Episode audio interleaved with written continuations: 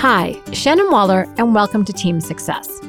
Today, I want to share with you an insight that again came out of talking with one of my favorite clients and his team. And this was about an issue that they presented to me. We were just talking on the phone, kind of planning a work event together. And they were really, really frustrated because they had laid out the idea and the strategy to the team, but it wasn't happening. So there was a huge lack of implementation and they really couldn't figure out why. And then I was having another experience with regard to my own project. We run on EOS, Entrepreneurial Operating System, created by initially by Gino Wickman.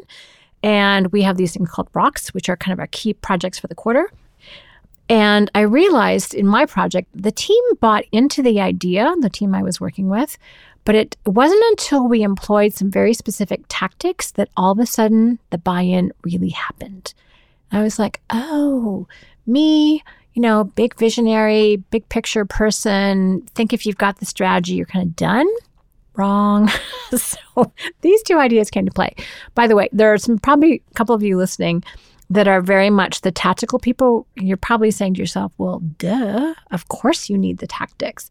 But just bear with me because we need both. you can really help with these particular strategies. So, one of the tools that we use in Strategic Coach a lot, you've heard me talk about, is called the impact filter.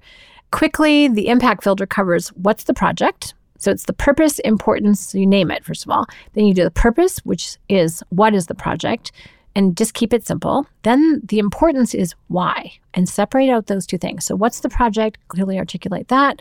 Why is it important? You know, if you don't share the why, it's really, really hard for other people to buy in. And then what's your ideal outcome? So this is kind of your big picture take. So that's how you kind of intellectually sell yourself on the project.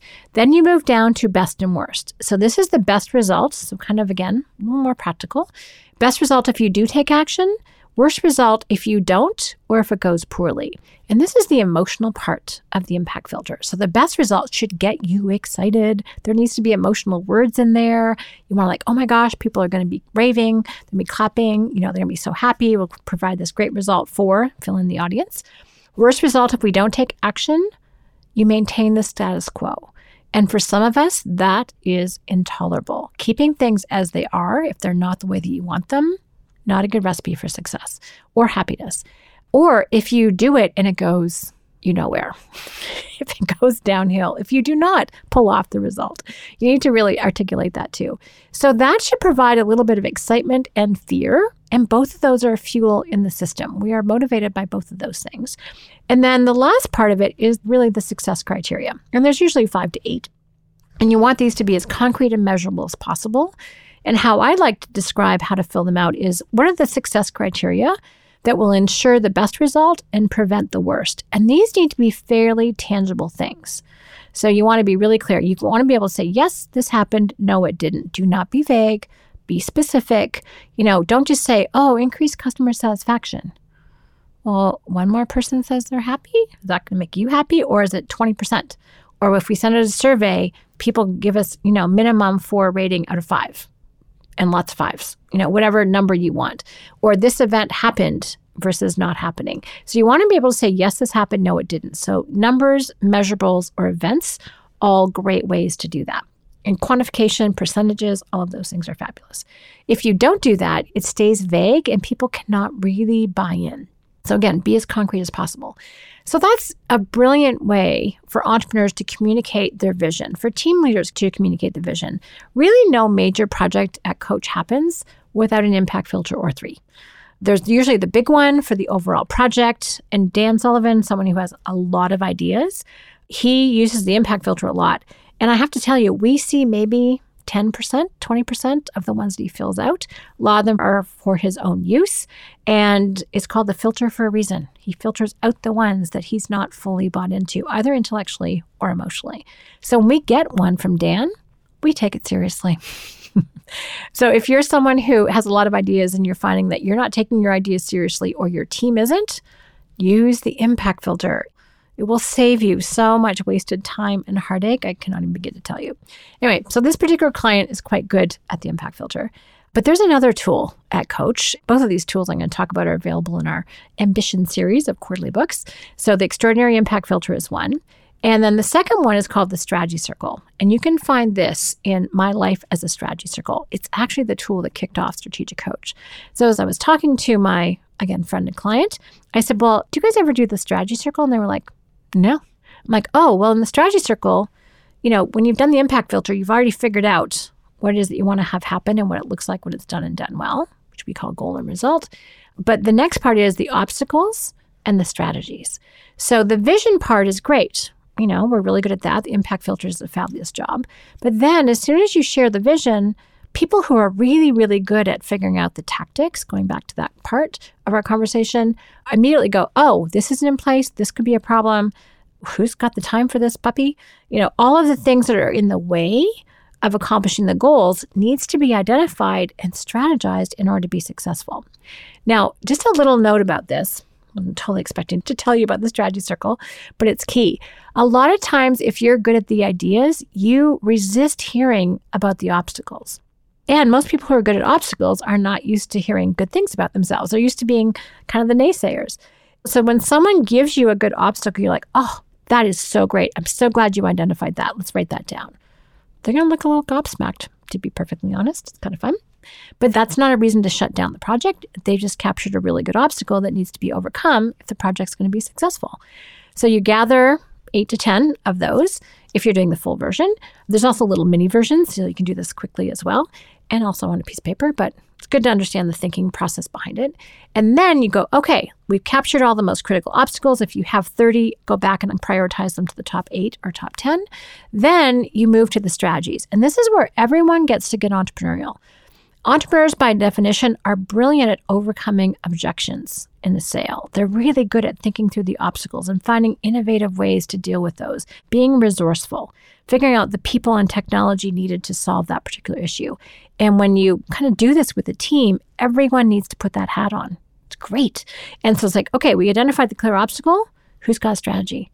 And often it's the people who identified the obstacle who know how to solve it. It's very cool. So that whole strategizing gives people actually the series of items, what I'm going to call for the purpose of this conversation, tactics to know what to do. And this is what happened with my big rock projects. So again, it was just really validated to me this idea. When we got it down to really specific things that made it easy to implement the strategy. And uh, by the way, this is going to sound probably a bit naive. I don't normally think like this. I just think of the big picture and I get excited and I try to charge people up with the energy and expect them to go. Well, it takes a little more than that. so, you know, could I do all the things that were the tactical things? No. Other people on the team did that. I did none of them. However, I was just so impressed with how we really bandied about what are some different ways that we could implement the strategy. And it came down to the most elegantly simple one. It ended up being a tab on our CRM that allowed them to capture this particular information.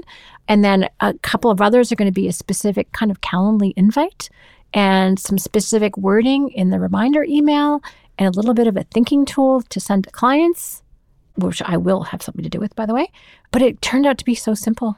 It was great. I'm like, oh my gosh, Shannon, this is a key thing to remember. You can have the big strategy, but really enjoying the process of pulling out what are the specific, you could call them strategies too, but I'm going to call them tactics, the little steps to break it down to make it real. What are those? And the team was instrumental in making sure that we knew which ones they had time for, had mental energy for, what would make it really easy to be a prompt in their system, because they were quite willing to implement the strategy but they didn't have the mental energy to figure out how to change their existing systems. We need to help with that. We need to put some prompts in place so they could amend their system to put in place this new strategy because it's really an enhancement in what they were already doing rather than a full on change. But we needed some little simple steps to be prompts. And that was my other big insight from this. You know, if you want people to do something different, have a prompt in how they organize their time and how they set up their calendar in the tools that they use. And tools in our estimation is almost always a worksheet, not a form, but a worksheet, thinking tool. You know, once we put those in place, easy peasy. And they really value that as support. So I want to encourage you if you're feeling kind of stuck with one of your projects, you've shared the big idea, you're not getting the traction and momentum that you want on your project, to sit down with them and kind of go through that obstacle and strategy process, what we call the strategy circle, and then kind of enjoy that. Figure out your who's, who's got the expertise, Oftentimes, they can do it way faster than you thought. It's amazing how some of those things are just simple changes to your existing system. Always better to amend an existing system than to create a brand new one that has that huge learning curve for people. And just really celebrate those wins and really acknowledge the people that can help put that in place for you. But then just to really appreciate how you know that you need to be prompted to do things differently. So, when you can put prompts into place for people in terms of their time and their activities and their relationships, it's amazing how you're going to see your new strategy implemented. And that's the goal. We want to improve things, we want to make them better, but it requires both this big overview thinking and this much more granular tactical thinking to make sure that it happens the way that you want. So, if you're a visionary, I want you to start enjoying that other side of the process. If you're someone who's really good at tactics, make sure they're being used to support a really good and powerful vision and a great strategy because it works both ways. So, I just want to make sure that we had the emphasis on both of those really critical aspects and that you knew exactly what to do. Strategic Coach tools can help, and if you're familiar with them, go to town. But I definitely want to make sure that you just even take away the whole idea of both the big and the little and the whole idea of prompts in the system to make things turn out the way that you want. If you have any questions or comments, please let me know at questions at strategiccoach.com. Have fun being strategic and tactical. And as always, here's to your team success.